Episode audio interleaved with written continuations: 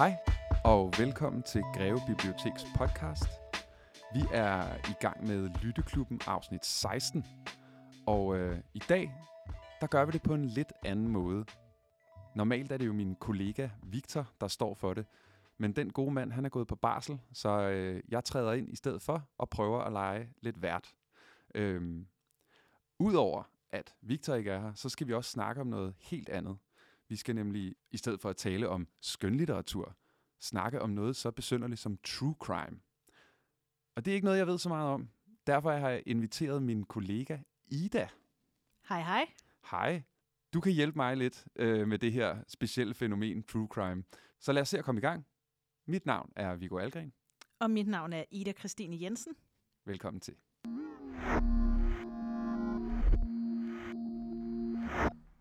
Okay, Ida. Vi skal tale om true crime. Ja. Øhm, det er jo altså sådan en, en, en genre, jeg har hørt om før, men jeg, jeg må sgu også indrømme, at jeg, jeg har ikke beskæftiget mig særlig meget med det, og jeg ved faktisk ikke så meget om det. Men kan du, kan du ikke sådan lige starte med bare at rise op, hvad, hvad søren er true crime? Jo. True crime er jo fortællingen om ægte forbrydelser. Man kan næsten også høre det i navnet true crime, altså sande forbrydelser. Ja. Det kan være drabsager eller andre forbrydelser. Når man fortæller om ægte forbrydelser simpelthen. Så det er altså, fordi jeg kender jo også sådan noget, der er rigtig populært oppe i bibliotekets udlån. Det er jo sådan noget som, øh, som krimier, ikke? Også som går som varmt brød, og det har de gjort længe. Men, øh, men det er jo fiktivt. Ja, det her er faglitteratur. Det er nemlig Det er fa- faglitteratur. ja. Og det er jo første gang, vi har det på den her podcast. Det synes Ja, jeg også det er, er lidt spændende. fedt. Altså, fordi det er jo også noget, der låner ud, ikke? Og det er jo Ja. også litteratur. Der står bare et lille ord foran, som ikke er skønt. Øhm, men øhm, det er i hvert fald noget, der er super populært, og er blevet det meget på det sidste. Er det ikke rigtigt? Jo, det er det. det er, der er kommet rigtig, rigtig meget true crime, både øh, inden for litteraturen, men også især inden for podcast. Podcast generelt er jo blevet rigtig populær, men der er rigtig mange true crime podcast. Ja. Øhm, der er kommet rigtig meget godt, men der er også kommet rigtig meget, hvad jeg vil betegne som skidt. Ja. Øhm, så, så det handler også om ligesom at navigere i det her øh, true crime-univers øh, og finde det gode, synes jeg. For der, øh, der skal, kan man godt lede igennem en masse skidt. Ja, ja, ja. Sådan er det jo med det meste. Ja, Øhm, men altså, hvad er det, der har fanget dig ved det her? grundlæggende synes jeg jo, at det er sindssygt spændende, hvad vores politi efterforskere kan, Ja. og, øh, og hvordan de arbejder. Jeg tror, jeg har, som mange andre havde jeg nok en, lidt, en lille drøm, da jeg var barn om at blive politibetjent, og Ja, jeg ja. synes, det var mega sejt, det de kunne. Og så tror jeg egentlig, så fandt jeg ud af, da jeg blev voksen, at de er altså mega seje, vores politi. Og jeg synes, det er enormt fascinerende at, øh, at, at høre den måde, man arbejder på inden for politiet med at opklare forbrydelser. Det er faktisk det aspekt, der interesserer mig rigtig meget. Okay. Det er sådan lidt det retstekniske og sådan noget der, eller hvad? Ja, det kan det sagtens være. Ja. Altså øh, nogle eksempler på noget sådan øh, true crime, der virkelig begyndte at fange mig, det var øh, da folk som Ove Dahl og Kurt Krav, som jo Ove Dahl er tidligere drabschef i øh, Københavns politi, Ja, og Kurt Krav er tidligere chef for rejseholdet. okay. Da de udgav deres biografier, og man simpelthen kom med helt ind i maskinrummet på sådan en politiefterforskning, det synes jeg er super spændende Ja, det er, der er også retsmedicinere, som fortæller i bøger om deres arbejde. Og, og det, det synes jeg bare er dybt fascinerende, hvad de kan. Øh, Ja. Og det, det, man kan sige, at true crime er jo meget, meget bredt. Der er jo også bøger om øh, seriemordere, hvorfor, hvorfor gør de, som de gør, hvorfor er de blevet, som de blevet. Og det tænker jeg, at der også er nogle meget, meget spændende psykologiske aspekter på. Øh, men det, det, det, der interesserer mig, er faktisk opklaringsarbejdet. ja, ja. Vi har jo også taget et, øh, et lille eksempel med i dag på sådan en rigtig true crime historie. Øh, og det var dig, der fortalte mig om den, og bad mig lige at læse lidt op på det. Øh, og det er sagen om Tina og Basse, som jeg faktisk blev ret fanget af, vil jeg sige. Øh, kan du ikke lige forklare, øh, hvad den handler om? Jo. Øh, det er jo, jeg sendte dig bogen Tina og Basse, skrevet ja. af journalist Per K., øhm, som jo handler om de her to spædbørn, som begge blev bortført i 60'erne her i Danmark. Ja. Meget, meget ens forbrydelser, men desværre meget forskelligt øh, resultat. Det ene barn blev fundet, men det andet blev aldrig fundet. Men det, der også synes jeg er interessant for den her fortælling, det er, hvor forskelligt øh, begge historier blev fremlagt, blandt andet i pressen. Ja, ja, ja. Altså, det er noget med, at øh, Tina som er det første barn, der forsvinder. Ja. Der går Danmark helt i spåner. Fuldstændig. Det bliver simpelthen en sag for hele Danmark at finde Tina. Og hun er på forsiden af alle danske aviser, og hendes forældre er i medierne, og øh, de er også ret gode til, når, der så, øh, når sagen måske dør lidt hen, så er de gode til at fange pressen igen. Ja, det er jo det. Ja, Og så bliver Tina jo også fundet. Altså det her, det er jo, det er jo drømmesagen i virkeligheden.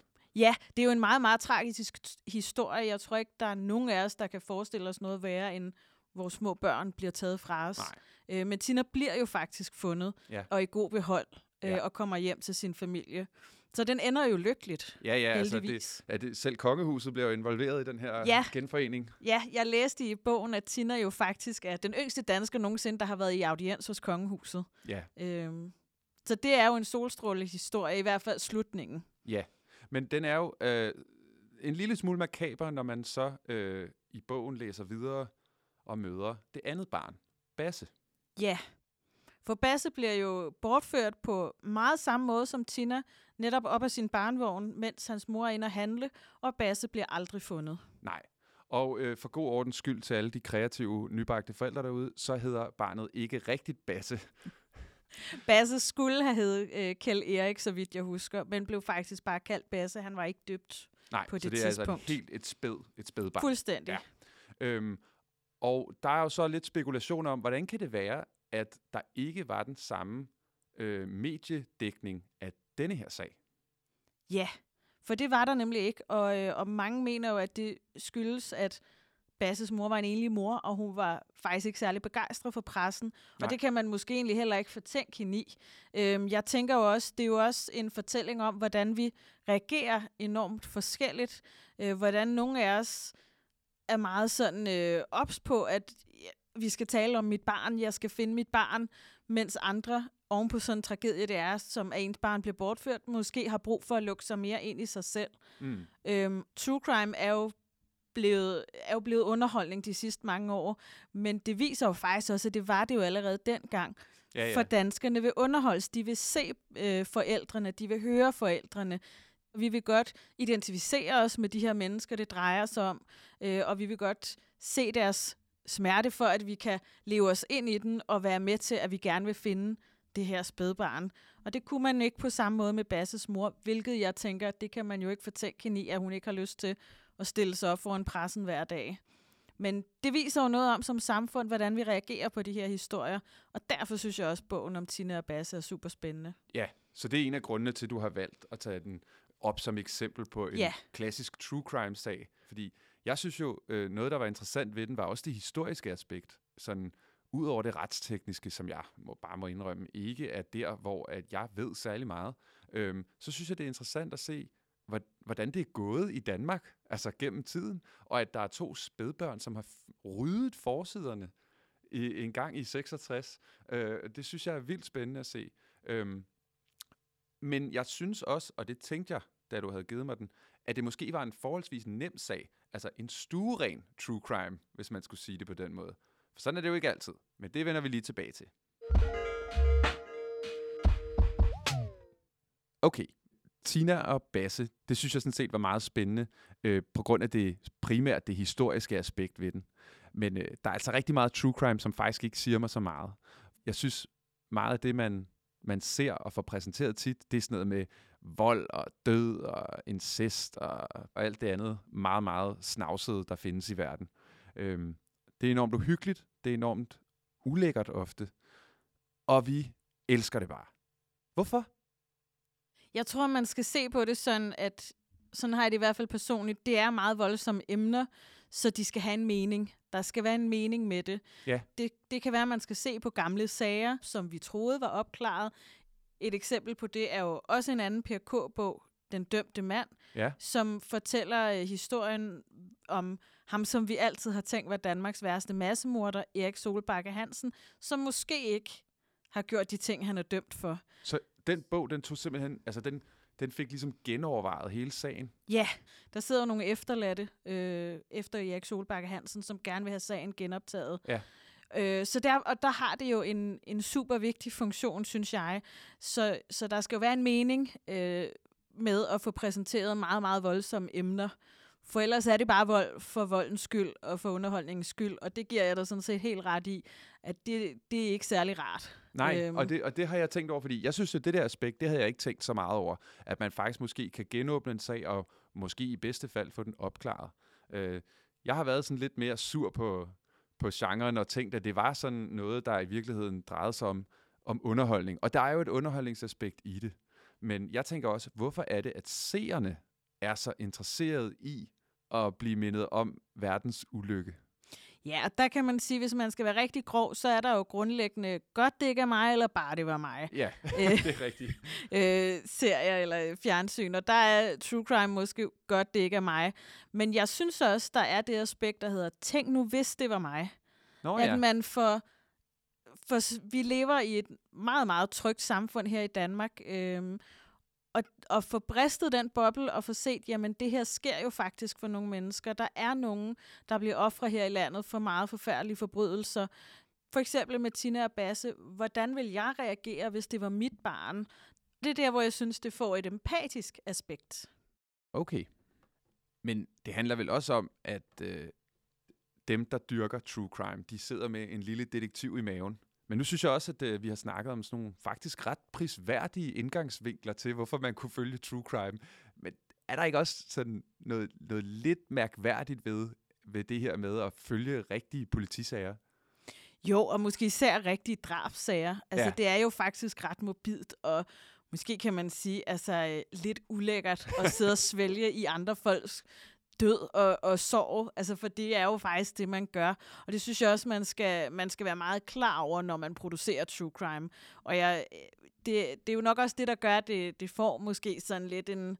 Øh, det er faktisk ikke noget, vi vil være ved, at vi, øh, at vi enten læser eller hører. Mm. Øhm, lidt ligesom man kan sige, at krimibøger ikke er li- lige så fine at læse som andet skønlitteratur. Mm. Øh. Jamen, det er en god pointe. Men jeg tænker også, der er sådan lidt noget sladderagtigt over det.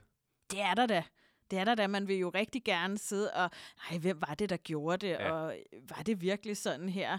Øhm, og det er også derfor, at der ligger et enormt, efter min mening, stort ansvar for, at det her kan blive præsenteret på en ordentlig og etisk måde. Og ja. det er der, hvor at det ikke alle inden for genren, der formår det, synes jeg. Nej, nej, det kunne jeg godt forestille mig.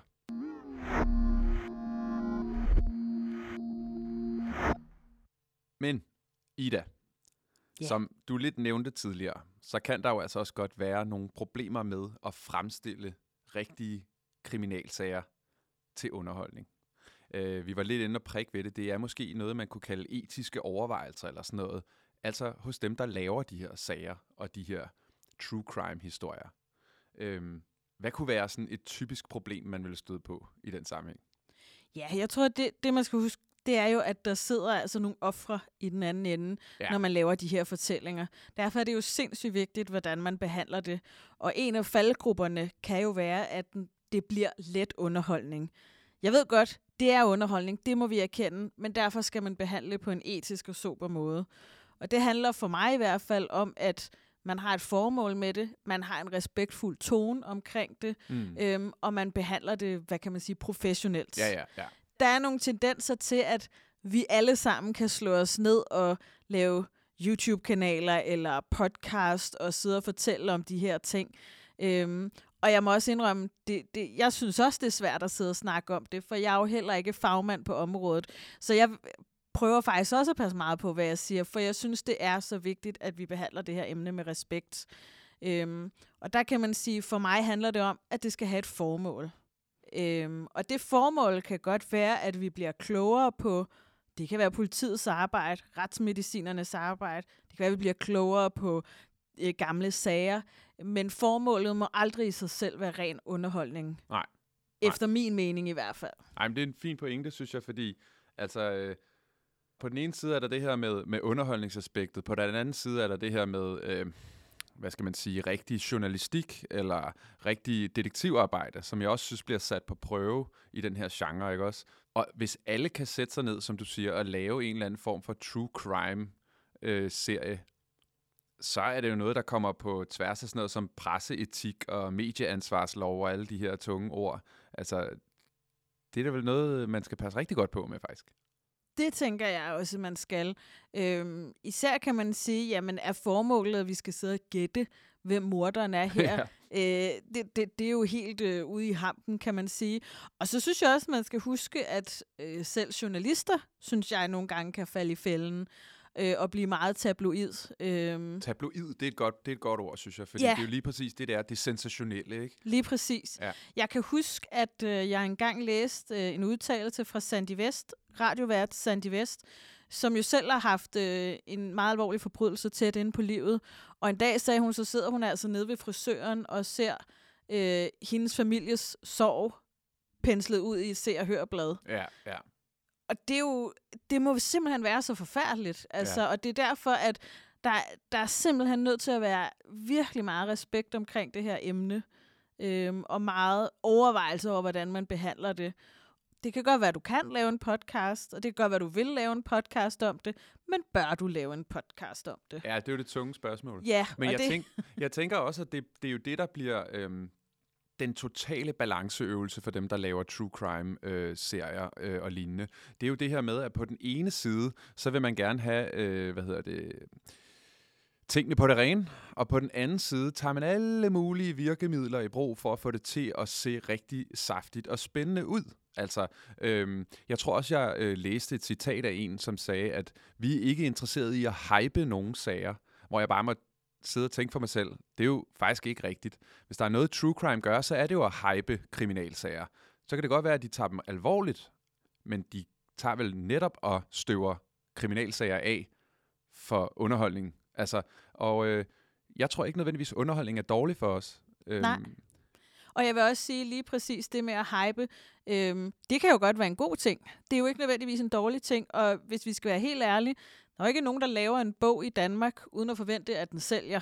Nej. Øhm, og man kan også sige, jamen laver man en bog om en uopklaret drabsag, jamen så er formålet vel også at få hype og opmærksomhed om den sag. Øhm, sådan så vi måske kan have et håb om at få opklaret nogle af de her sager. Ja, ja, ja. Det kan der selvfølgelig også være noget om. Øhm, jeg tror, at der, hvor det i virkeligheden rammer mig, det er det her med, at man på en eller anden måde fiktionaliserer en sag, som man måske allerede kender svaret på. Altså man gør en, en konkret øh, kriminalsag til en form for øh, narrativ, som ligner en, en, en, altså en skønlitterær krimi. Og jeg kan ikke lade være med at tænke på, at det måske kan, hvad skal man sige, skubbe vores opfattelse af, hvor vi skal placere os i forhold til virkelighedens tragedier. Giver det mening? Ja. Det ved jeg ikke, om er noget, der tiltaler mig. Det er også fordi, så bliver der lagt meget vægt på underholdningsaspektet. Ja. Og det er jo der, hvor en rigtig god forfatter, journalist, hvem det er, der skriver de her bøger eller laver de her podcast, kan lave sit arbejde og sørge for, at vi stadigvæk bliver i den genre, hvor vi ved, at det her er altså faglitteratur. Og det kan godt være, at du tager det med hjem, og du sidder og læser det en weekend, ligesom du måske vil gøre med en skønlitterær bog. Men det er altså virkelig, det er virkelig personer, det her drejer sig om. Der sidder nogle mennesker ude i Danmark, som har oplevet de her forfærdelige ting. Ja, altså, vi må godt lade os tryllebønden af en true crime-sag. Bare ikke, hvis det er de billige tricks. Det kan man sige. Og så som sagt, det handler om at have et formål, andet end kliks og likes. Det er rigtigt.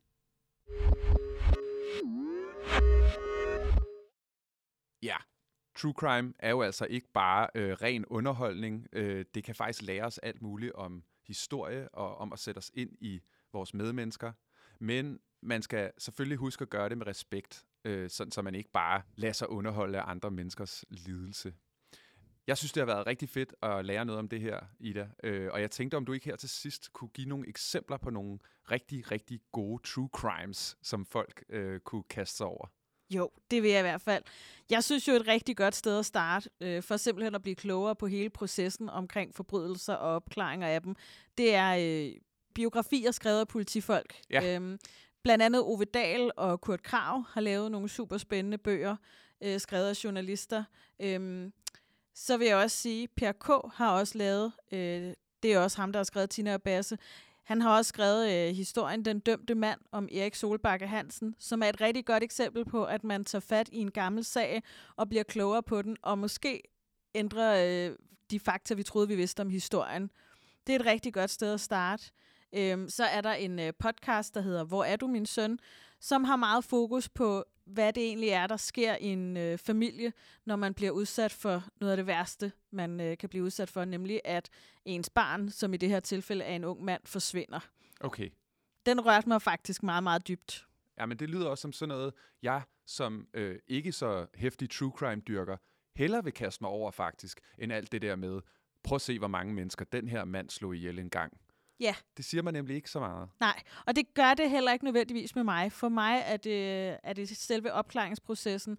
For mig er det at kunne øh, sidde og tænke, hvad hvis det var mig, hvordan vil jeg selv reagere? Øh, og blive klogere på de mennesker, det handler om. For for mig handler det ikke om de morder, det handler faktisk om de ofre, der er i de her sager, og retfærdighed for dem. Lige præcis. Du har lyttet til Greve Biblioteks podcast, Lytteklubben afsnit 16. Det har handlet om intet mindre end true crime. Tak fordi I lyttede med. Mit navn er Viggo Algren. Og mit navn er Ida Christine Jensen. Vi høres ved.